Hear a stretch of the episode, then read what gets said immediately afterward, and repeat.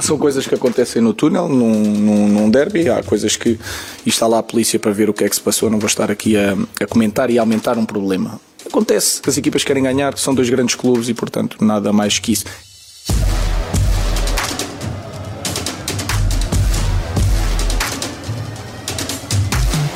Pelo menos até agora não foi como o célebre caso do túnel da luz no Benfica Porto 2010, mas é com as palavras de Ruben Amorim sobre mais um sururu no acesso aos balneários após o derby de domingo que arrancamos este A Culpa é do Árbitro, o podcast semanal da Tribuna Expresso. Eu sou o Diogo Pombo, meu colega de carteira, como sempre, é o Duarte Gomes, e começamos então pela confusão que ninguém viu, mas todos ouviram durante a flash interview do treinador do Sporting. Ruben Amorim remeteu o caso para a polícia para depois a polícia o considerar como responsabilidade do delegado da Liga que ainda nada disse. E portanto, eis mais um jogo dos grandes com um episódio que nada tem a ver com futebol e que nos põe a não falar de futebol, Duarte. Só por enquanto. Olá, Diogo, mais uma vez. Um, e, e, começamos com isto porque acho que, que é importante também pensar, passarmos estas mensagens de forma reiterada. O jogo correu muitíssimo bem sob o ponto de vista de comportamento dos jogadores, independentemente de uma ou outra nuance disciplinar que fazem parte.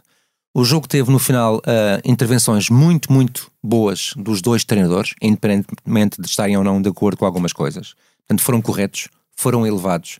Não houve uh, o que é costuma, às vezes, infelizmente, em alguns derbys ou clássicos, pancadaria, não houve ali conflitualidade entre os jogadores, momentos que nós não gostamos de ver, como já aconteceu recentemente noutros, noutros palcos. E, e, e portanto, correu tudo muito bem. E depois há sempre quem acha que pode estragar. Uh, e pode ser protagonista quando de protagonista já não tem rigorosamente nada. E é preciso que este tipo de pessoas, sejam quem for, e algumas delas são claramente reincidentes, percebam qual é o seu papel no jogo. É um papel marginal. É um papel fundamental numa estrutura, mas no âmbito do jogo jogado é zero. Uh, esta necessidade de ser arruaceiro, e de criar problemas disciplinares e de estragar, e nós todos ouvimos na transmissão, muitos segundos de confusão até que a própria entrevista rápida começasse. Com esta conduta fantástica do Ruben Amorim, que mais uma vez soube, soube dizer as coisas certas na hora certa. Quer dizer, o que é que esta gente, que é marginal ao jogo e é claramente figurante, anda a fazer ao espetáculo?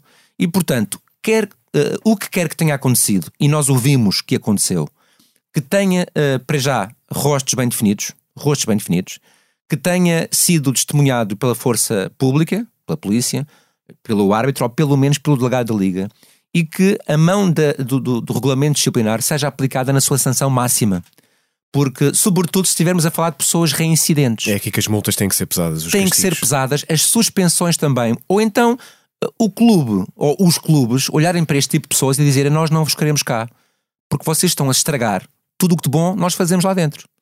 Portanto, quando nós temos um caso pontual de uma emoção, de, uma, de um excesso uh, pontual, é um derby, é um jogo que mexe com as emoções, está tudo, uh, os nervos estão à, à, franja, é perfeitamente normal. Quando são condutas que se repetem neste tipo de jogos em vários estádios há vários anos, essa pessoa está a mais no desporto. Ou então, não estando a mais no desporto, está a mais no túnel de acesso. Tem que estar a ver o jogo em casa, tem que estar na bancada e tem que estar amarrado porque se não sabe controlar é melhor que, que faça. Portanto, a mensagem que eu passo hoje é que as pessoas saibam ocupar o seu lugar, percebam que o seu tempo já acabou e que agora os protagonistas são outros. E, portanto, deixem de ser arruaceiros. E tu falavas nos clubes e esperemos então que os clubes assumam a, a responsabilidade, não é? Porque normalmente nestes casos o que vemos é, é, é a tirar culpas. É, não é proteccionismo, que é outra coisa que fica muito mal. E nós que damos muitas vezes o exemplo do futebol inglês, que nem sempre é tão exemplar quanto isso, nestas coisas eles são fantásticos. Eles são sempre os primeiros a sancionar jogadores, dirigentes ou adeptos e até a bani-los. E portanto eles não deixam que venha alguém decidir por eles aquilo que eles reparam que é uma conduta completamente injustificável. Costuma ser rápido. E são rapidíssimos. Quer o próprio clube, quer a, a, questão disciplinar, são outros mundos. De qualquer forma, aqui que seja feita justiça. E acima de tudo, tal reflexão interna. Há pessoas que não conseguem uh, uh, controlar as suas emoções. Epá, não vão para o túnel de acesso. Está bem? Ok, e vamos então para os nossos lances em análise, começando precisamente pelo derby de domingo, Benfica Sporting, onde vamos falar de três lances. O primeiro aconteceu aos 21 minutos, quando Rafa entrou a correr com a bola na área do Sporting e depois Mateus Reis o envolveu com um braço quando o jogador do Benfica decidiu rematar. Nada foi assinalado. Certo, eu aceito esta decisão, mas também não é uma decisão totalmente pacífica, porque o Mateus Reis põe-se claramente a jeito. O Mateus Reis tem aqui uma sorte, digamos assim, sorte não, é tudo mérito, aliás, que é, consegue de facto com o pé fazer um corte que é legal. E, portanto, naquela que é a sua intervenção ativa na jogada, o corte é legal. Mas põe ali um braço malandro. Até são dois, ali uma fazem. É, mas um, um tal em torno do pescoço, do ombro, pareceu-me demasiado arriscado. Poderia ter tido outra leitura por parte do árbitro. Eu confesso que se o fizesse, eu consideraria excessiva, porque aquilo é de facto um movimento de marcação. É a chamada marcação cerrada. E na marcação cerrada há contactos. O contacto de um braço num corpo nunca é falta, a menos que seja a mais do que aquilo que é necessário. Este andou lá muito perto benefício da dúvida total para a decisão do árbitro, mas cuidado para os defesas que muitas vezes, eh, na, na, no calor da jogada, acabam por fazer mais do que o lance pede e depois têm consequências disso. E neste caso também valeu aos defesas o facto, acho eu, que nenhum jogador do Benfica tenha protestado. Não, Não e o próprio Rafa cai e remata, o próprio Rafa consegue tocar na bola apesar do desvio do adversário, a jogada consegue-se, é um dos lances que nós aceitamos como legal, teve risco alto e portanto convém que se tenha cuidado. Depois, aos 37 minutos após Gonçalo Ramos marcar o primeiro gol do Benfica, os jogadores do Sporting protestaram com o árbitro por este ter chocado com o Garte quando o uruguaio tentou roubar a bola a António Silva no início da jogada. Portanto, houve ali uma espécie de interferência é, sem querer. É, houve sim, senhor, e aqui esta, esta sim dá-nos aqui a, a, oportunidade de fazer aqui um esclarecimento pedagógico importante. Primeiro, uh, o árbitro é um elemento neutro, ou seja, é um poste, é uma, uma barra, é uma bandeirola de canto. E faz parte do jogo porque tem um corpo físico, tem movimentação, tem que estar perto dos lances, tal como os jogadores, está em campo. Sempre que um jogador colide com um árbitro, ou vice-versa, o árbitro chocar com um jogador na sua corrida, nunca há interrupção de jogo. E esta é uma regra que não tem exceção, para que fique já claro. Mas se for a bola a bater. A bola árbitro. é outra coisa. Se a bola tocar no árbitro, Há três situações, não são todas, em que o jogo para e já falamos aqui delas. Mas no caso concreto de jogadores a colidirem com o árbitro, por força das suas movimentações, o jogo nunca para, lá está, a não ser que haja uma lesão grave do jogador, que aí teria que ser interrompido, como seria em qualquer outra circunstância. Mas não para pelo facto de haver um choque. Deixa-me dizer-te sinceramente, esta é, uma, é, é, é a opinião técnica, a minha, acho que este jogo, o jogo devia parar nestes casos. Porque se o árbitro, quando interfere com a bola, o jogo para, se ele retira um jogador de uma jogada, também devia parar. Mas pronto, mas a lei não diz isto e, portanto, por enquanto, não para. Portanto, em relação a esta colisão, é infeliz. De facto, tirou o Ugarte da jogada, é isso é claro, mas o jogo nunca poderia parar e aqui o Arte esteve muitíssimo bem. Uma nota importante, se me permites, Diogo. Na repetição imediata que dá a seguir ao golo, esta imagem aparece colada à finalização. Uhum. A percepção que passa é que o lance foi imediatamente anterior ao golo. Não foi. Tive o cuidado de ver, passaram-se quase 55, 52, 55 segundos entre esse contacto e o golo. A bola passou por vários jogadores, foi cruzada três vezes para a área do Sporting, teve na posse do Sporting momentaneamente e depois é que nasce o golo. Portanto, se estivéssemos a falar de uma falta, nem o VAR poderia rever porque passaram várias jogadas. Ou seja, isto desagrava uh, aquela ideia claro. que o adepto tem que foi ter impacto direto, embora seja irrelevante, lá está, porque o lance nunca seria interrompido, mas fica também aqui esta dica porque foi assim que aconteceu. E o poder da imagem, não é? Porque quem está em casa acha que aquilo foi tudo colado e. Imediatamente a seguir, Sim. exatamente. Não foi. E se fosse, seria gol à mesma e apenas um momento infeliz. Deixa-me dizer que já houve um caso, agora está-lhe de foice.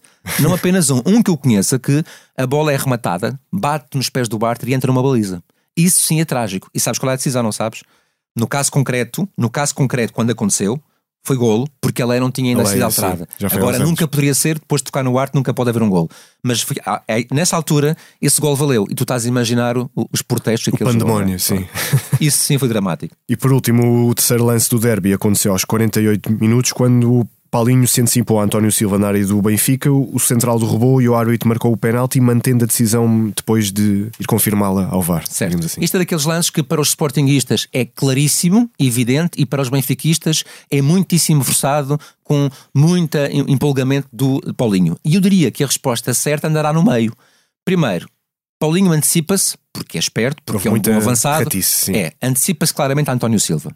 E António Silva, não há a mínima dúvida que toca várias vezes no adversário. Quando tenta jogar a bola depois de se ver antecipado, toca no pé, toca com o joelho na coxa e ainda toca com o ombro, com o braço nas costas. Há uma queda, há uma causa e efeito, não há a mínima dúvida que este lance é faltoso. No sentido teórico. O que é que acontece? Nós olhamos para o lance e vemos que Paulinho foi igual a si próprio. Caiu com aparato, e com alguma dramatização. E o objetivo seria aquele. O pronto, objetivo é mesmo convencer o árbitro que eu de facto sofri falta. Ou seja, é neste momento que ele perde um bocadinho da credibilidade em relação ao lance. Ou seja, ele perde a, a, a, aquela, aquela ideia de que o lance era uma falta clara e deixa a dúvida nas pessoas. Talvez por isso o árbitro tenha demorado tanto tempo eh, na consulta das imagens, eu compreendo, porque quis perceber se aquele teatro de facto era uma, uma promoção de uma queda que nunca aconteceria, uhum. ou se de facto a queda aconteceria na mesma, mesmo que ele não empolasse. Na minha opinião, o lance é bem decidido. Aliás, foi unânime até entre os 10 árbitros. Parece-me que é muito mais pontapé de penalti do que não penalti. Há vários toques, o Paulinho vem em velocidade e, portanto, qualquer toque no pé, nas costas, na coxa, desequilibra. Agora, pede-se ao Paulinho, e aqui não estou a estigmatizar, é o caso concreto. Há vários jogadores de várias equipas com este perfil de aparato Sim. enorme na queda, eles são mais que reconhecidos. Continuam a ser muito boas pessoas, mas é um estilo de jogo que, em última instância, pode prejudicá-los porque de facto leva a pessoa a não acreditar. É um pouco como a história do Pedro e do Lobo, não é? Uh, e portanto, uh, pontapé de penalti, sim, o drama foi a mais. Uhum. Passemos então ao Porto Famalicão, em que vamos falar de dois lances, ambos envolverem o mesmo jogador do Futebol Clube Porto. O primeiro aos 36 minutos, quando Galena atingiu a zona do tendão de Aquiles de um adversário, numa falta já meio que a mostrar os dentes. E o árbitro mostrou-lhe um cartão amarelo em troca. Muito bem. Uh, em campo, este lance é cartão amarelo. Ou seja, eu compreendo a decisão do árbitro. Uh, eu sei que as pessoas não têm bem esta percepção. Eu repito, quem está lá dentro tem, e, espero que acreditem no que estou a dizer. Em campo, muitos destes lances, nós não conseguimos ver o pisão, a sola, é tudo muito rápido. E portanto percebemos que há ali uma coisa forte, pesada, dura, que magoa, e agimos uh, na dúvida com o cartão amarelo. Mas este é um lance claríssimo para cartão vermelho. E é um lance de intervenção obrigatória do VAR. Um VAR que vê as imagens que nós vimos.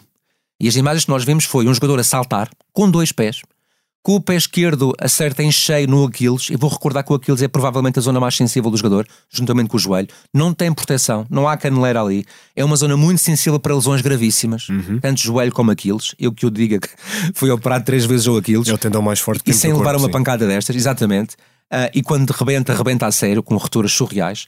Uh, e portanto os jogadores têm que ser protegidos destas entradas, sobretudo se forem de sola, solas que têm pitões que muitas vezes são de alumínios e que quando levam força, quando levam carga e velocidade e intensidade, rebenta mesmo a sério. Além disso, o outro pé ainda conseguiu também acertar no pé direito do próprio jogador do, do, um, do adversário. Portanto, aqui claramente cartão vermelho para exibir, erro maior da responsabilidade do VAR. E depois, já nos descontos da primeira parte, aos 45 mais 2, o mesmo Galeno chegou atrasado a uma bola recebida por Alexandre Penetra à entrada da área do Porto, derrubou e o árbitro manteve os, os cartões no bolso. E aqui a culpa é toda do árbitro, e temos que ser sinceros, e falamos em culpa técnica, como é óbvio, ou seja, a má avaliação é da responsabilidade do árbitro. Porquê? Porque ele assinala a falta. Se não vê a falta, eu compreendo que não teve a percepção que havia um, uma carga ilegal e, portanto, na sua opinião, o jogo segue.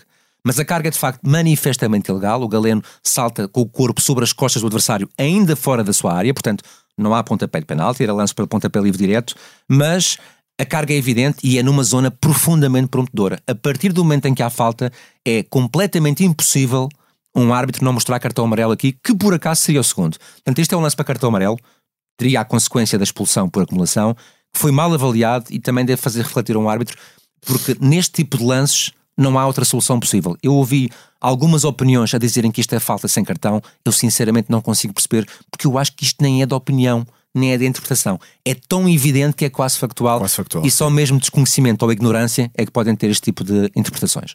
Muito bem. O nosso último lance, vamos lá fora ao derby de Manchester entre o United e o City, porque aos 78 minutos, quando Bruno Fernandes empatou o jogo, ele falou com um passe em que antes do português rematar, a bola foi perseguida por Marcus Rashford, que nunca lhe tocou, mas parte sempre de uma posição de fora de jogo. O inglês, como disse, nunca chegou a tocar na tal bola, mas participou ativamente na jogada e o golo contou. Contou e não devia. Eh, eu sei que algumas pessoas poderão não ter visto este lance, mas foi tal e qual como tu desenhaste aqui. Ele foi literalmente a perseguir a bola. É, tipo, Rashford um metro corre 20, 30 metros isolado atrás da bola, arrasta dois defesas com ele, um deles muito perto dele faz sempre a menção que pode, em qualquer altura, tocar na bola para dominar, dominá-la, fintar o guarda-redes ou até rematar.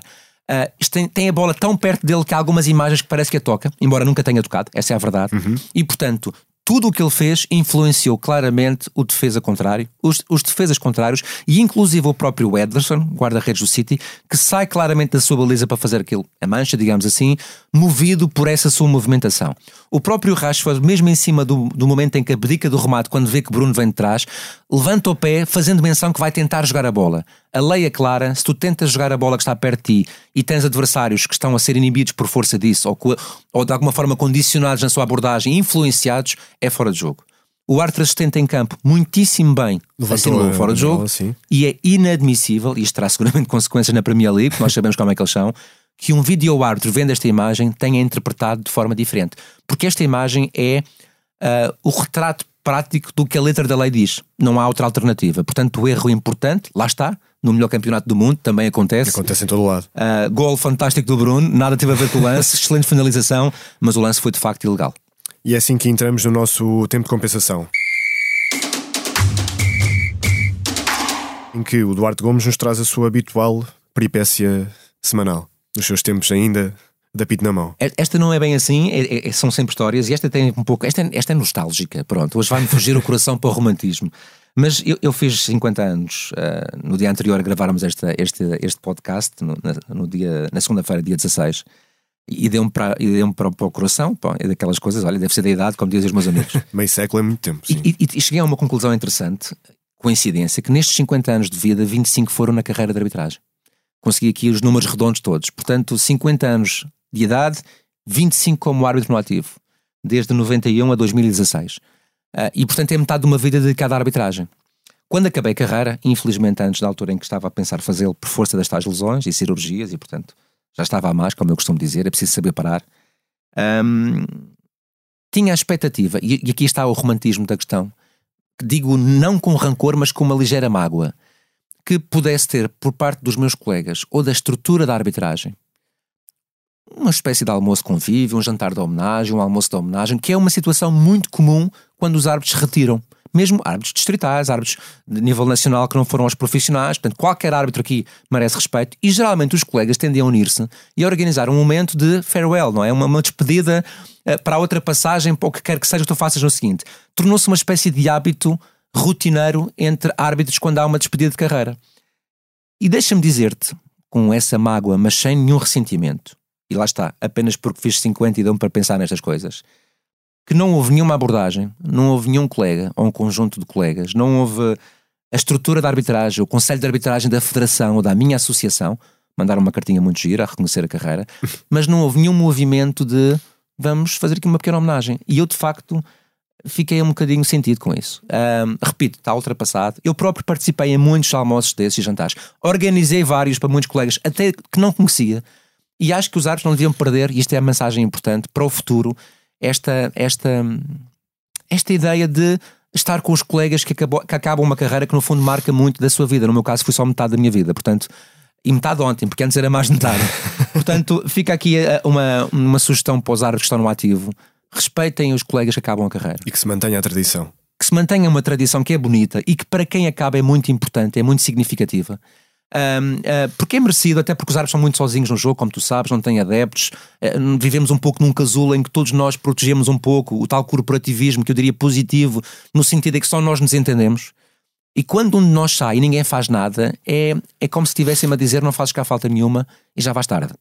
E portanto, não percam esta tradição. Ainda por cima, os árbitros passam 15, 20 ou 25 anos, ah, normalmente a aparecerem nos holofotes porque as pessoas ou criticam ou certo. ou os insultam, mas neste é, caso é até... extremamente ingrato. Claro, mas neste caso, Diogo, o mais importante é que passam uns com os outros. Estágios, jogos, viagens, acabam por criar amizades de uma vida. Aliás, as maiores amizades da vida de um árbitro são com árbitros e com as suas famílias. Somos padrinhos e afilhados uns dos outros e dos filhos e dos casamentos. Isto acontece sempre. E de repente, quando tu sais, depois de dar tanto de ti, nem um adeus com, com algum significado te dão. É como se não se passasse nada. Parece demasiado frio, e não é apenas o Duarte, agora repara, eu estou muitíssimo bem, repito, é para quem no futuro possa uh, estar a perceber que está a acabar a carreira, que os colegas tenham estas iniciativas, seja a nível local, regional ou nacional, porque acho que é merecido. É com este apelo e com esta mensagem que chegamos então ao fim de mais um episódio do A Culpa é do Árbitro. A sonoplastia é do João Luís Amorim. Obrigado por nos ouvirem aí desse lado. Para a semana estamos de volta. Um abraço.